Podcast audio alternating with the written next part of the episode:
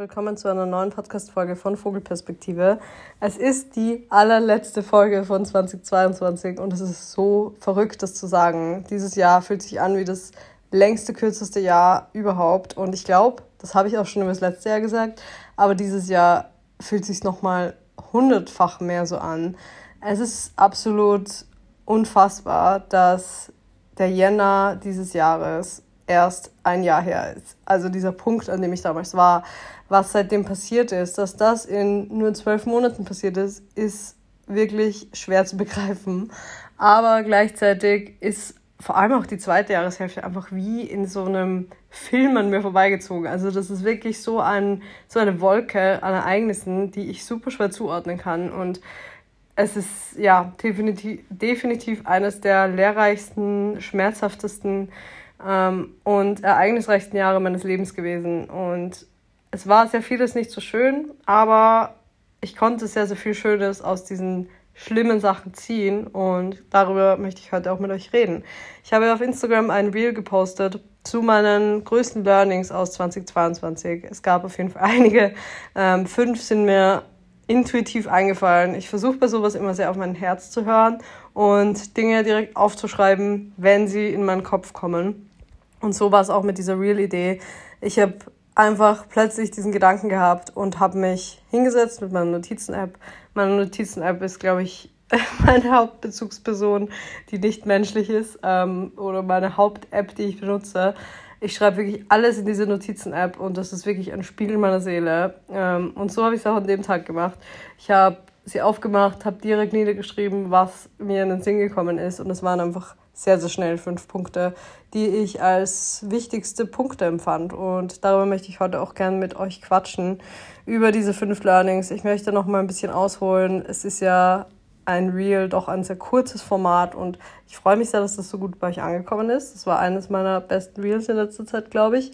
Aber natürlich kann man zu jedem Punkt nochmal super viel erklären und dieses Bedürfnis habe ich heute auch irgendwie und glaube auch, dass viele von euch damit gut relaten können und deswegen lasst uns drüber reden. Ähm, vielleicht seid ihr auch gerade in so einer winterlichen, cozy Stimmung und wollt euch auch mal eine Tasse Tee holen und euch gemütlich ins Bett legen oder auf die Couch kuscheln und ähm, mir ein bisschen zuhören und vielleicht auch eure Gedanken danach dazu aufschreiben, was so eure größten Learnings waren. Es würde mich sehr freuen, wenn ich euch dazu ja, animieren kann. Ähm, bevor wir mit der Folge starten, möchte ich euch noch kurz den Sponsor der heutigen Folge vorstellen. Der Partner der heutigen Podcast-Folge ist Blinkist, was mich extrem freut, weil ich Blinkist privat schon länger nutze. Ein Freund von mir hat mir die App vor einiger Zeit empfohlen und ich finde das Konzept extrem smart. Blinkist fasst nämlich die Kernaussagen von 5500 Sachbüchern in 15 Minuten zusammen, zum Lesen oder zum Anhören. So kann man den Inhalt easy verstehen und sich einen Überblick über verschiedenste Themen machen. Vielleicht geht es euch ja wie mir und ihr genießt es total, mal so einen Grundüberblick über verschiedenste Themen zu bekommen, dann ist Blinkist wirklich perfekt. Ein Buch, das ich zum Beispiel gerade bei Blinkist zusammengefasst gehört habe, ist Nonviolent Communication, A Language of Love von Marshall B. Rosenberg. Das war super, super spannend. Und wenn ihr Lust habt, Blinkist mal auszuprobieren, dann könnt ihr gerne den Link verwenden, den ich in die Show Notes packe. Einfach draufklicken und eure kostenlose Testphase aktivieren und mit dem Link bekommt ihr auch minus 25% auf das Jahresabo, was auch ein sehr, sehr cooles Geschenk ist. Blinkist schreibt man übrigens B-L-I-N-K-I-S-T. Ihr findet alle Infos und Links in den Show Notes und jetzt wünsche ich euch ganz viel Spaß mit der Folge. Dann kommen wir auch schon zum Thema und zu den fünf Dingen, die ich in 2022 gelernt habe. Natürlich gibt es da noch viel, viel mehr Dinge und es kann auch sein, dass ich diese Liste, während ich mit euch quatsche, noch weiter ergänze. Und ein Fun Fact gerade, während ich hier liege, ganz alleine in meinem Zimmer und diese Folge aufnehme, gestikuliere ich mit meiner freien Hand, als würde ich vor einem Publikum reden. Und ich glaube, das ist auch immer so ein bisschen der Prozess, den ich brauche, um einen Podcast aufzunehmen wann redet man sonst schon 20 Minuten, 30 Minuten einfach vor sich hin, einfach mit sich selbst? Man macht das eigentlich nicht. Man macht das eher, wenn man vor Menschen spricht. Und ich bin generell eine Person, die sehr stark gestikuliert. Ist euch vielleicht auch schon mal aufgefallen in der einen oder anderen Instagram-Story. Und jetzt liege ich gerade alleine in meinem Bett und habe mich dabei ertappt, wie ich vor mich hin gestikuliere. Ziemlich, ziemlich witzig. Ähm, auf jeden Fall, ich komme mal zum ersten Punkt. Und der erste Punkt den ich dieses Jahr gelernt habe, ist, du kannst Menschen nicht davon überzeugen zu bleiben, wenn sie gehen möchten.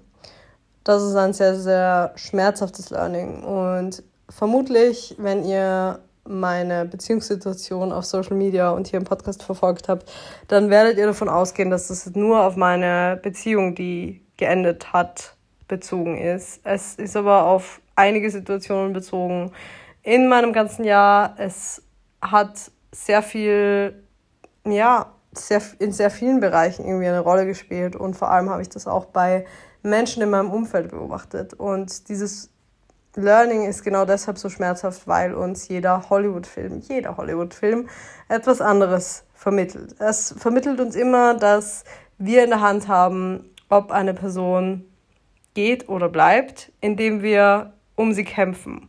Und natürlich eine Beziehung oder der, der Lauf einer Beziehung liegt immer in den Händen von beiden Personen, die in dieser Beziehung sind. Wenn wir jetzt davon ausgehen, dass zwei Personen eine Beziehung führen, egal ob das jetzt freundschaftlich oder romantisch ist. Natürlich hat man im Laufe dieser Beziehung immer in der Hand, wie sich diese Beziehung weiterentwickelt. Am Anfang ist jede Beziehung schön und harmonisch und man ist verliebt. Und dann kommt die Phase, wo es vielleicht mal schwierig wird und wo man dann die ersten Weichen stellt. Entwickelt man sich in die gleiche Richtung oder distanziert man sich voneinander. Man hat im Laufe dieser Beziehung sehr, sehr oft die Situation, in der man sich ähm, bemüht, in der man für diese Beziehung irgendwo auch kämpft ähm, und immer weiter versucht, sich aneinander anzupassen oder ähm, einen gemeinsamen Konsens zu finden. Und das sind auf jeden Fall Dinge, die man in der Hand hat. Aber wenn man an den Punkt kommt, an dem eine Person gerne gehen möchte, dann gibt es nicht dieses Hollywood-mäßige, ich kämpfe um die Person und ich überzeuge sie jetzt davon, dass sie doch nicht geht, weil das einfach die Entscheidung der anderen Person ist. Und einerseits, was ein wichtiger Punkt ist, meiner Meinung nach, wenn die Person entscheidet, sie möchte gehen, dann ist es auch an der anderen Person, das zu respektieren. Und ein viel größerer Punkt für einen selbst, und das war auf jeden Fall mein Learning, man tut sich selber damit überhaupt keinen Gefallen, wenn man um jemanden kämpft, der nicht bleiben möchte, weil man sich damit komplett verbiegt, weil man sich ein Gedankenkonstrukt aufbaut, wie es sein könnte und es jedes Mal einfach wieder mh, zerstört wird und man einfach so viel von sich gibt und natürlich nichts mehr zurückkommt, weil die Person die Entscheidung schon längst getroffen hat. Und das ist super schmerzhaft, aber gleichzeitig ist es auch sehr heilsam, diese Erkenntnis zu haben, dass Menschen, die gehen möchten, nicht bleiben, weil man versucht, um sie zu kämpfen. Ähm, es ist auch für einen selbst das Ehrlichste, was man machen kann. Also sich das einzugestehen, dass das eigene Verhalten die Person nicht davon überzeugen wird oder dass man die Person eben nicht davon überzeugen kann, dass sie bleiben soll, wenn sie gehen möchte ähm, und dass dieser Kampf für die andere Person nicht wirklich mh, irgendein, ja, irgendein zu einem Ziel führt, das ist irgendwo sehr, sehr heilsam. Und natürlich gibt es da Ausnahmen von dieser Regel. Also ich kann ja auch nicht in eure Beziehungen schauen. Und vielleicht, wenn ihr richtig verkackt habt und deswegen die Person gehen möchte oder ihr das Vertrauen von der Person gebrochen habt, in, mit welchen Dingen auch immer und die Person liebt euch eigentlich oder möchte eigentlich in dieser Beziehung bleiben ähm, oder hat Gefühle für euch, was auch immer das jetzt für eine Art von Beziehung ist. Ähm, und ihr könnt die Person quasi davon überzeugen oder um diese Person kämpfen, indem ihr ihr zeigt, dass ihr euch anders verhalten könnt. Klar, das sind ganz, ganz andere Ausgangssituationen. Also nehmen wir jetzt als klassisches Beispiel, in einer monogamen Beziehung wird eine Person betrogen und dieser Vertrauensbruch ist so, so groß ähm, und dann durch dieses Kämpfen um die Beziehung, durch dieses der anderen Person zeigen, dass sie einem vertrauen kann oder so sehr dafür zu kämpfen, dass die Person wieder lernt, einem zu vertrauen. Natürlich macht das absolut Sinn und das finde ich auch sehr, sehr schön. Also das spricht ja dafür, dass man ähm, an einer Beziehung festhält und dass auch Fehler passieren können. Aber wenn das eher so der Fall ist von, es ist kein krasser Vorfall passiert, es ist nichts passiert, was so ähm, einen, eine Beziehung in die Brüche bringt, wow, ähm, ja, ihr wisst, was ich meine, ähm, dann ist es vielleicht einfach so der Lauf der Zeit und eine Entscheidung, die sich auch über, den, über einen bestimmten Zeitraum entwickelt hat. Und dann gilt, finde ich, dass man Menschen nicht davon überzeugen kann zu bleiben, wenn sie gerne gehen möchten. Gut, ich hoffe, dieser Punkt ist mal klar rübergekommen. Ähm, dann kommen wir auch schon zum nächsten Punkt. If they wanted, they would. Ich hätte es eigentlich gern Deutsch übersetzt, aber mir fällt gerade ein bisschen schwer, dafür eine geeignete Übersetzung zu finden. Ähm, wenn sie wollten, würden sie, quasi. Aber ich weiß nicht, ob das den Punkt so gut rüberbringt, wie es das auf Englisch tut. Auf jeden Fall.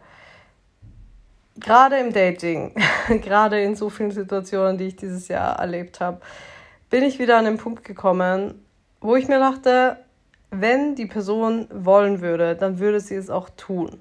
Und das setzt natürlich voraus, dass man kommuniziert und das setzt natürlich voraus, dass die Bedürfnisse, die da sind oder dass, dass bestimmte Dinge abgesprochen sind. Aber wenn man immer wieder in Situationen kommt, wo man sich denkt, ah ja, eigentlich hätte ich mir das und das gewünscht und die Person ähm, hatte schon wieder Grund XY, das nicht zu machen ähm, und hat hundert vorgeschobene Gründe, ähm, einem nicht einen Wunsch, ein Bedürfnis zu erfüllen oder nicht irgendwas mit Bedeutung quasi zu zeigen, dann hat das meistens einen Grund. Und wenn die Person wollte, dann würde sie.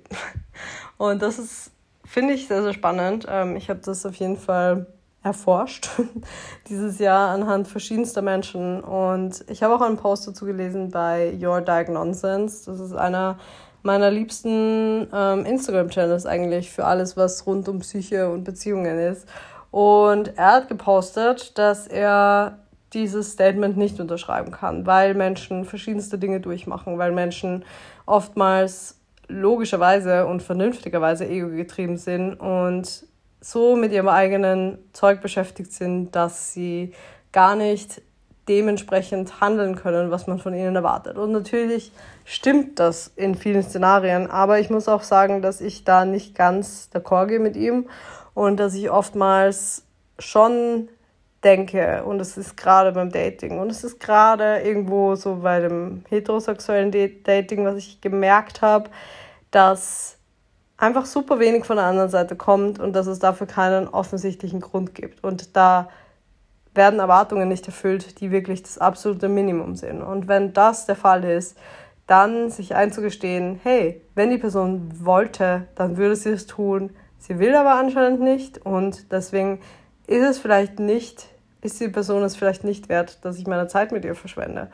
Und diese Erkenntnis finde ich sehr, sehr wichtig und dafür muss man sich auch überhaupt nicht schämen. Ich glaube, gerade, ja, gerade Flinter-Personen tendieren oftmals dazu, sowieso viel zu wenig Raum einzunehmen und viel zu wenig zu ihren Bedürfnissen zu stehen und ähm, zu denken, dass sie zu viel sind, weil auch die Dating-Welt, gerade im heterosexuellen Dating, ihnen genau das vermittelt. Wenn du irgendwie mehr willst als vielleicht ein One-Night-Stand, dann ist es schon wieder zu viel verlangt. Und oh Gott, diese Frauen, die ähm, dann immer eine Beziehung wollen und bla bla bla. So dieser ganze Nonsens, der da so von manchen nach außen gegeben wird. Ähm, wenn man davon schon so beeinflusst ist, dass man sich gar nicht traut, zu dem zu stehen, was man eigentlich möchte, dann ist es einfach super schade. Und das kann natürlich bei jedem super individuell sein. Also wir haben ja alle sehr unterschiedliche Bedürfnisse und vielleicht wollen die einen von uns nur daten für One-Night-Stands, was auch völlig fein ist. Und vielleicht wollen andere daten, um jemanden näher kennenzulernen.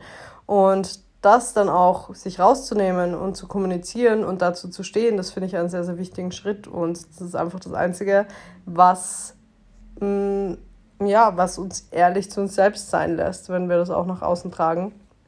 Und wenn man dann immer wieder in die Situation kommt, wo man das überhaupt nicht zurückbekommt, was man eigentlich gerade erwartet, dann ist es super, super toxisch auf Dauer oder dann ist es super schlecht für einen selbst. Ähm, und sich dann eben zu sagen, wenn die Person wollte, dann würde sie. Das erspart einem so viel Kopf zu brechen. Und ich glaube, wir kennen das alle.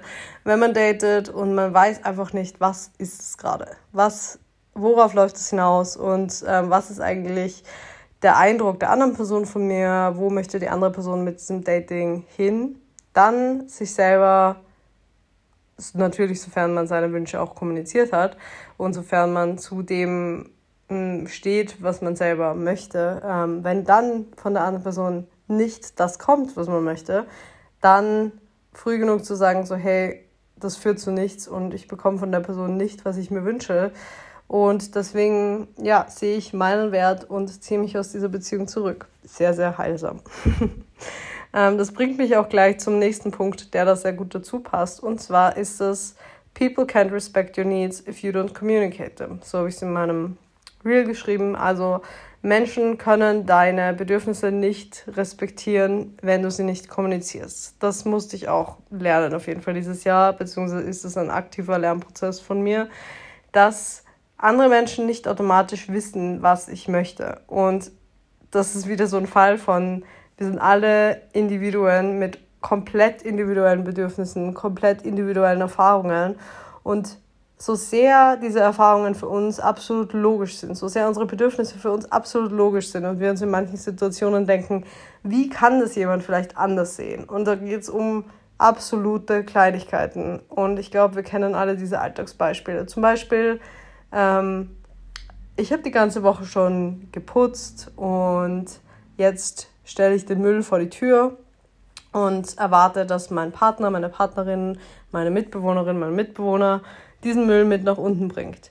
Die Person ist in ihrer Lebensrealität an einem ganz anderen Punkt. Vielleicht hat die Person auch was im Haushalt gemacht, wovon man gar nichts weiß. Oder vielleicht ist die Person gerade mega gestresst mit der Arbeit und muss dann morgens ganz, ganz schnell aus dem Haus, ist irgendwie spät dran, sieht diesen Müll nicht, nimmt diesen Müll nicht mit nach draußen. Und man selber interpretiert, die Person wertschätzt meine Arbeit im Haushalt überhaupt nicht. Und ähm, ich würde mir eigentlich viel mehr Hilfe wünschen. Ich habe diesen Müll doch da jetzt hingestellt, damit die andere Person den morgens mitnimmt. Und jetzt hat sie das wieder nicht getan.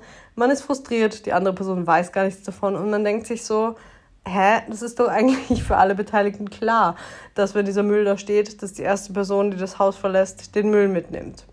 Klassisches Beispiel. Super unwichtig eigentlich. Niemand wird in einem Jahr noch drüber nachdenken, ob dieser Müll da stand oder nicht. Aber wir kennen jetzt alle, dass uns das manchmal im Alltag sehr tangiert und wir sehr viel aus sehr viel kleineren Dingen ableiten.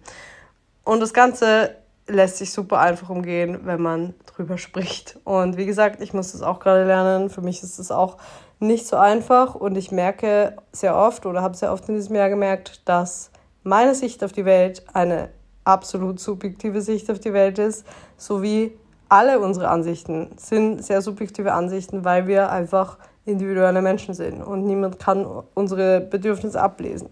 Mit der Zeit natürlich, wenn man Menschen besser kennt und wenn sie einen besser kennen, dann funktioniert das auch oftmals ohne Kommunikation. Aber gerade bei solchen banalen Dingen kann man so leicht einem Konflikt und vor allem auch einem inneren Anspannungsgefühl aus dem Weg gehen, wenn man diese Dinge einfach kommuniziert.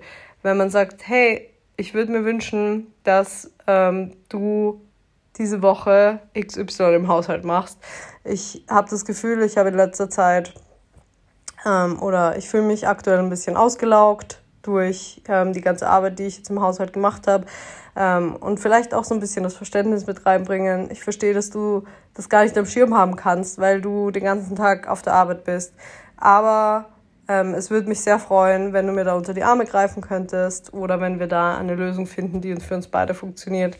Dann ist dieses Problem aus der Welt geschaffen.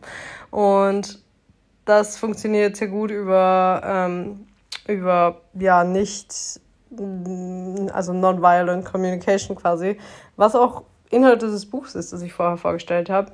Ähm, ja, und das schafft sehr viele Probleme aus der Welt, die gar nicht erst entstehen müssen. Und ähm, das ist auf jeden Fall sehr, sehr heilsam und ich weiß, das ist sehr, sehr schwierig. Ich bin ja auch ein absoluter People-Pleaser und tue mir grundsätzlich schwer damit, solche Dinge anzusprechen, weil ich auch immer denke, dass es mir nicht zusteht. Aber je öfters man diese Erfahrung macht, dass solche Dinge auch positiv aufgenommen werden und je mehr Menschen einem auch zeigen, dass es okay ist, solche Bedürfnisse zu äußern, um, desto einfacher wird es auch, diese zu äußern. Und am Ende des Tages, wie gesagt, niemand kann Bedürfnisse respektieren, die gar nicht ausgesprochen sind. Natürlich, bis zu einem gewissen Grad vielleicht, ja, wenn die Person einen schon sehr gut kennt oder man schon öfters über bestimmte Dinge geredet hat. Wenn das dann immer noch missachtet wird, dann ist das natürlich ein ganz anderes Szenario. Aber von Bedürfnissen, die nie ausgesprochen sind, kann niemand was wissen, außer man selbst. Und man ist sehr viel mehr in seiner kleinen eigenen Bubble drin, als man vielleicht denkt. Und Dinge sind nicht immer offensichtlich fürs Umfeld. Ein sehr wichtiges Learning. Gut, dann kommen wir zum vierten. Und zwar manchmal, ich muss es jetzt kurz nochmal auf Englisch lesen, weil ich dieses Reel auch auf Englisch gepostet habe. Sometimes putting yourself first means letting others go. Also manchmal muss man andere gehen lassen, um sich selbst an erster Stelle zu stellen. Auch ein sehr, sehr wichtiges Learning und das ist sehr stark verknüpft mit dem ersten Punkt, würde ich sagen, dass man Menschen nicht davon überzeugen kann zu bleiben, wenn sie gerne gehen möchten. Ich glaube, es geht noch weiter über das hinaus und ist für viele vielleicht sehr nachvollziehbar, wenn man in Beziehungen ist, die einem eigentlich gar nicht mehr gut tun, wenn Freundschaften, wenn Liebesbeziehungen sich in eine Richtung entwickelt haben, die einem Kopfzerbrechen bereiten, die einem einfach ein negatives Gefühl geben und ähm, einem irgendwie vielleicht auch so ein bisschen die Luft zum Atmen nehmen, dann zu sagen, hey, diese Beziehung tut mir einfach nicht mehr gut und ich möchte mich gerne davon distanzieren. Das ist ein sehr, sehr schwieriger, aber sehr, sehr erwachsener Schritt und ein Prozess, der einem dabei hilft, für sich selber einzustehen. Und das ist absolut okay. Es ist glaube ich, immer noch sehr wenig vertreten, dass es auch zum Beispiel Friendship Breakups geben kann, also Trennungen in Freundschaften. Ähm, in Liebesbeziehungen würde man es vielleicht eher machen, dass wenn einem die Beziehung gar nicht mehr gut tut, dass man sich dann trennt. Aber ich glaube, sehr viele erleben das auch in Freundinnenschaften und dass man da auch eine Trennung in irgendeiner Form vornimmt, ist, glaube ich, manchmal der richtige und wichtige Schritt. Und ich habe das selber schon erlebt, dass ich quasi Friendship Breakups hatte und dass sich diese Freundschaft aber wieder entwickelt hat und dass man an anderen Punkten im Leben wieder zueinander gefunden hat. Und es muss auch gar nichts mit der Person, also nur mit der anderen Person zu tun haben. Es kann auch sehr viel mit einem selber zu tun haben, dass einfach die Wünsche, Bedürfnisse ähm, und die Lebensart, die man gerade hat, nicht wirklich zusammenpassen, dass man nicht auf einen Nenner kommt, dass ein Verhalten der Person einen triggert. Es kann tausend Gründe haben und das ist auch ja oftmals einfach ein zwischenmenschlicher Faktor, der nicht beeinflussbar ist. Und dann ein ehrliches Gespräch zu suchen, sich davon zu distanzieren, sich von der Person zu trennen, in Anführungszeichen, glaube ich, ist sehr, sehr wichtig, um sich selbst an erste Stelle zu stellen. Und so schmerzhaft das auch ist, und ich glaube, wer das schon mal erlebt hat, ähm, dass zum Beispiel ein Friendship Breakup stattgefunden hat, der wird das unterschreiben können, dass diese Breakups, diese Trennungen genauso schmerzen können wie in Liebesbeziehungen. Es ist schwer und es tut enorm weh, aber manchmal ist es auch ein sehr heilsamer Schritt für sich selbst. Und das war auf jeden Fall auch ein großes Learning von 2022. Meine Stimme ist langsam weg. Ähm, ich hatte ja eine leichte Erkältung diesen, ähm, dieses Wochenende und heute ist erst Montag und ich bin zwar wieder gesund, aber meine Stimme macht es noch nicht so ganz mit. Aber natürlich den letzten Punkt, den wir noch offen haben, ähm, über den quatsche ich jetzt noch und dann schone ich wieder meine Stimme. und zwar ist der letzte Punkt, ähm, nach Hilfe zu fragen, ist niemals ein Zeichen von Schwäche. Das ist auch ein Punkt, der für mich sehr schwierig ist, weil ich sehr gerne für andere da bin. Ich bin sehr gerne die Person, die sich um die Bedürfnisse von allen anderen kümmert. Ich bin gerne die, die hilft und ich war immer schon ein sehr hilfsbereiter Mensch und trotzdem, oder vielleicht genau deswegen, fällt es mir sehr, sehr schwer, Hilfe anzunehmen. Und dieses Jahr habe ich mehr gelernt, Hilfe anzunehmen. Und das ist richtig schön, weil ich auch das Gefühl habe, das macht mich stärker und es hilft mir auf jeden Fall auch noch bessere und noch tiefere Beziehungen zu haben, weil das auch sehr viel Vertrauen zeigt. Und genauso wie ich das schön finde, wenn ich anderen Menschen helfen kann, habe ich ja natürlich auch Menschen in meinem Umfeld, die es genauso schön finden, mir zu helfen. Und wenn ich mir dann auch helfen lasse, dann ist es einfach ein Zeichen von Vertrauen irgendwo auch. Und wird auch geschätzt und macht die Beziehung und die Bindung nochmal tiefer. Und das ist richtig, richtig schön. Ähm, und das habe ich auf jeden Fall sehr gelernt. Ich habe es einerseits gelernt durch die Therapie, was ja auch irgendwie ein nach Hilfe fragen ist. Ähm, ich gehe alle zwei bis drei Wochen aktuell zur Therapie und ähm, zeige mich da vulnerabel und ähm, lege auch da, wenn ich irgendwas gerade nicht weiß oder wenn ich gerade an einem Punkt einfach ähm, ja sehr viele Fragezeichen im Kopf habe. Und frage da quasi nach Hilfe. Und auch als die Trennung passiert ist und ähm, andere traumatische Ereignisse dieses Jahr, von denen ich ja genug gesprochen habe, ähm, dann nach Hilfe zu fragen und auch mal nicht stark sein zu wollen, ähm, sondern zu sagen, so hey, mir geht's gerade eigentlich richtig scheiße und ich kann gerade gar nichts.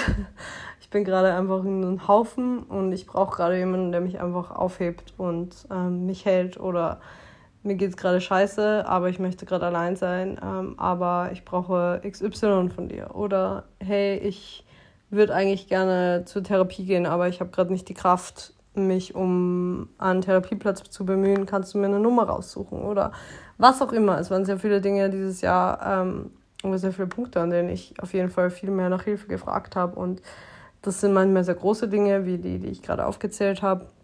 Und manchmal waren es auch absolut banale Dinge, ähm, die auch wieder zum dritten Punkt passen. Zum Beispiel könntest du mal einkaufen gehen oder ich brauche noch gefrorene Himbeeren, ähm, könntest du dir am Heimweg mitnehmen. Und solche Dinge klingen für manche jetzt vielleicht absolut lächerlich. Aber selbst das ist mir immer super schwer gefallen, weil ich dachte, ich muss alles alleine schaffen und ich bin auch irgendwo eine Macherin und ich mache das auch alles gerne. Aber ich habe dieses Jahr auf jeden Fall gelernt, dass es okay ist, diesen Raum auch einzunehmen und mir auch mal rauszunehmen, nach Hilfe zu fragen oder auch, wenn es um meinen Job geht, um Contentproduktion. Ich mache ja sehr viel selbst, also ich filme sehr viel selbst und fotografiere auch mit ähm, Stativ und mit Fernauslöser und manchmal kommt es aber doch vor, dass ich jemanden brauche, der mir irgendwie Unterstützung bietet bei verschiedensten Jobs und verschiedensten ähm, Shootings oder sonstigem und da auch mehr nach Hilfe zu fragen und ähm, ja, einfach meine Mitmenschen damit einzubeziehen, das ist auf jeden Fall ja, etwas, das sehr viel besser funktioniert als noch davor. Und darauf bin ich auch sehr stolz und habe auch gemerkt, dass mich das eben nicht schwach macht, sondern nur stärker macht. Ja, das war der letzte Punkt.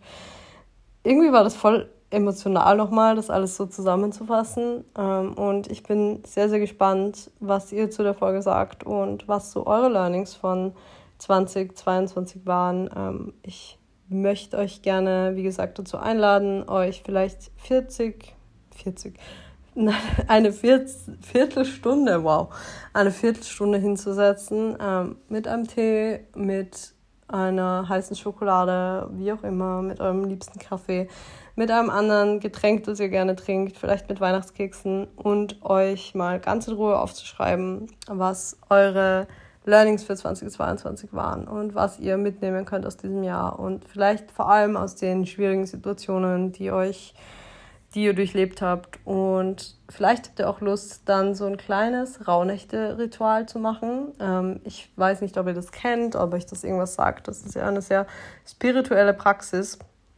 Auf jeden Fall sind die Rauhnächte quasi ähm, zwölf Nächte, die ähm, so einen Prozess beinhalten. Einerseits Räuchern, aber andererseits auch so ein bisschen dieses Aufschreiben, was man sich fürs nächste Jahr wünscht. Und da gibt es verschiedenste Anleitungen, es gibt verschiedenste Workshops. Man kann sich das aber natürlich auch alles selber beibringen. Man kann es auch in einer abgespeckten Form machen, ähm, egal ob ihr das jetzt als vollen Prozess durchzieht oder ob ihr euch einfach die Modelle ähm, oder die Schritte rauspickt, die für euch gut sind. Ich finde es einfach sehr, sehr schön, sich nochmal zu überlegen, am Ende des Jahres, was möchte ich nächstes Jahr erreichen. Und das muss gar nicht so im, im Business-Sinn sein oder in irgendeinem messbaren Sinn, sondern eher in diesem ein bisschen spirituelleren Sinn, an welchem Punkt möchte ich nächstes Jahr kommen, womit möchte ich noch mehr mm, okay sein, womit möchte ich mich noch besser abfinden, welche ähm, Dinge möchte ich vielleicht im alten Jahr lassen. Also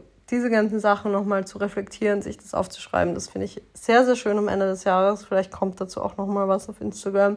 Haltet auf jeden Fall eure Augen offen. Ähm, diese Krankheitsphase am Wochenende hat mich leider ein bisschen rausgerissen. Ich wollte eigentlich sehr viel mehr produzieren noch für die Tage vor Weihnachten. Jetzt bin ich ein bisschen hinten nach, aber ich werde mich auf jeden Fall bemühen, dass da noch einiges kommt und bedanke mich bei euch fürs Zuhören. Ich glaube und hoffe, es war eine sehr schöne Folge. Ähm, es war auf jeden Fall mal wieder so eine Folge, wo ich komplett lost war, auf eine positive Art und Weise. Also ich bin so in meinem Reden irgendwie so aufgegangen, dass ich irgendwann so gar kein Zeit- oder Raumgefühl mehr hatte. Und das sind eigentlich immer sehr, sehr gute Folgen. Deswegen freue ich mich drauf, die rauszugeben und wünsche euch eine schöne, besinnliche Weihnachtszeit, wenn ihr Weihnachten feiert. Ich wünsche euch auch sehr viel Kraft, wenn die Weihnachtszeit für euch eine schwierige Zeit ist und eine Zeit, die nicht mit positiven Gefühlen verknüpft ist. Ich weiß, dass es vielen so geht und bis ähm, zu einem gewissen Grad geht es mir auf jeden Fall auch so. Ich freue mich so einerseits, meine Familie zu sehen, ähm, aber natürlich ist es auch herausfordernd. Es bringt irgendwie alte Traumata auf, es reißt alte Wunden auf. Es sind immer Themen auch am Tisch, die vielleicht nicht so angenehm sind und Themen, bei denen die Generationen einfach aufeinander clashen. Es ist das erste Jahr, das erste Weihnachten ohne meine Oma ähm, und somit auch mit sehr, sehr viel Trauer verbunden. Es ist die erste, das erste Weihnachten nach einer fünfjährigen Beziehung ohne meinen Partner und das sind alles Punkte, die es auf jeden Fall nicht so schön machen und ich möchte euch damit nur sagen, dass ihr damit absolut nicht allein seid. Ähm, sehr viele Menschen verbinden die Weihnachtszeit mit mehr Schmerz als mit Sinnlichkeit und das ist okay so und es ist ja irgendwie schwierig, dass Weihnachten auf so ein Protest, Podest gestellt wird und als so die schönste Zeit des Jahres, weil es einfach nicht für jeden Menschen zutrifft. Wenn es für euch zutrifft, wundervoll, enjoy it. Also wirklich genießt es von Herzen, wenn es eine super schöne Zeit für euch ist. Ähm, es sei euch vergönnt.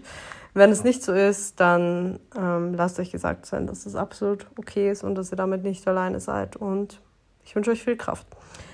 Auf jeden Fall, danke fürs Zuhören und wir hören uns im nächsten Jahr.